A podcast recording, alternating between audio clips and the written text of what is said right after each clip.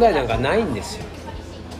だけどここに問題ありますよって出されるからおかしなるんですでそれを解いたもんがいいんですよ。勝ち勝ち勝つんですよっていう教育がおかしいわけ。システムがおかしいわけで。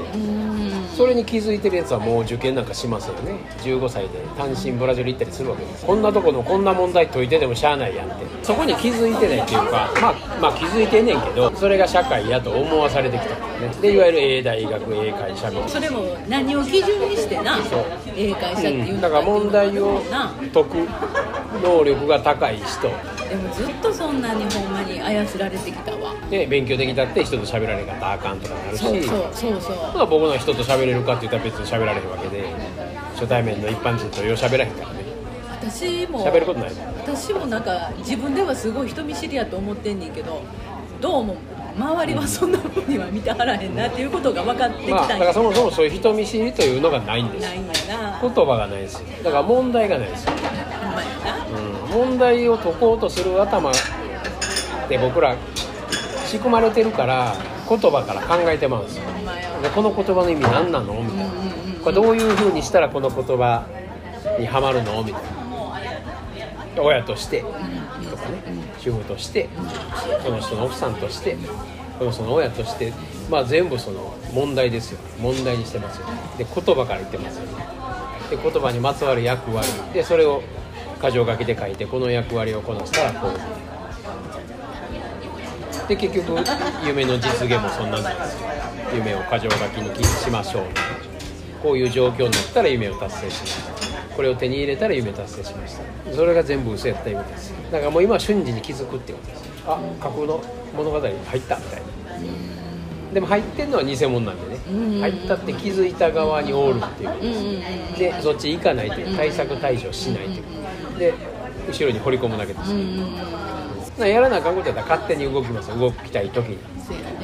で前の人はこれをやろうと思ってできない私みたいな。決断できない私ダメと。決められないんです。いつまでたってもここの掃除ができないんです。悪者にしていくわけでしょ確かに確かに。問題出されてるけどほったらかしにしてる私。解こうともしない。のもダメって言われてる。これ宿題できないやつですよね。だけど期限を決められりゃできたりするわけです。よでそれがお前できてんのかいうことですよ。ねまあ、だから逆に言ったらそれを使えるかもしれませんよね。な彼氏にうち来てやって言うて日決めたら前日はアホみたいな掃除するかもしれません。そうやね。まあ、うん、それか逆にもう私こういう女やでって諦めるかもしれません、うん。それを見せてもう別れよういう男やったらもうあかんわみたいな。逆に。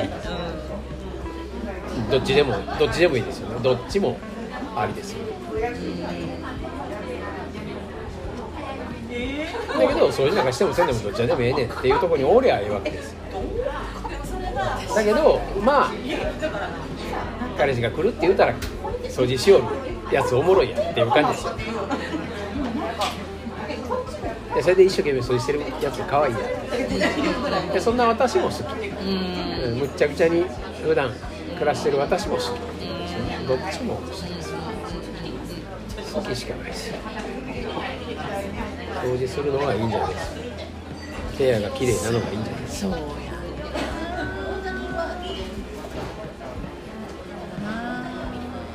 もう俺はもうきれい綺麗な部屋入ったらまずよまず汚するのがやりたいわけやからね。ホテルの部屋入ったらまずリュックサックの中スーツケースの中全部出すっていうねそうかうんなるほどなでも掃除入らんとってくださいってバーン貼って。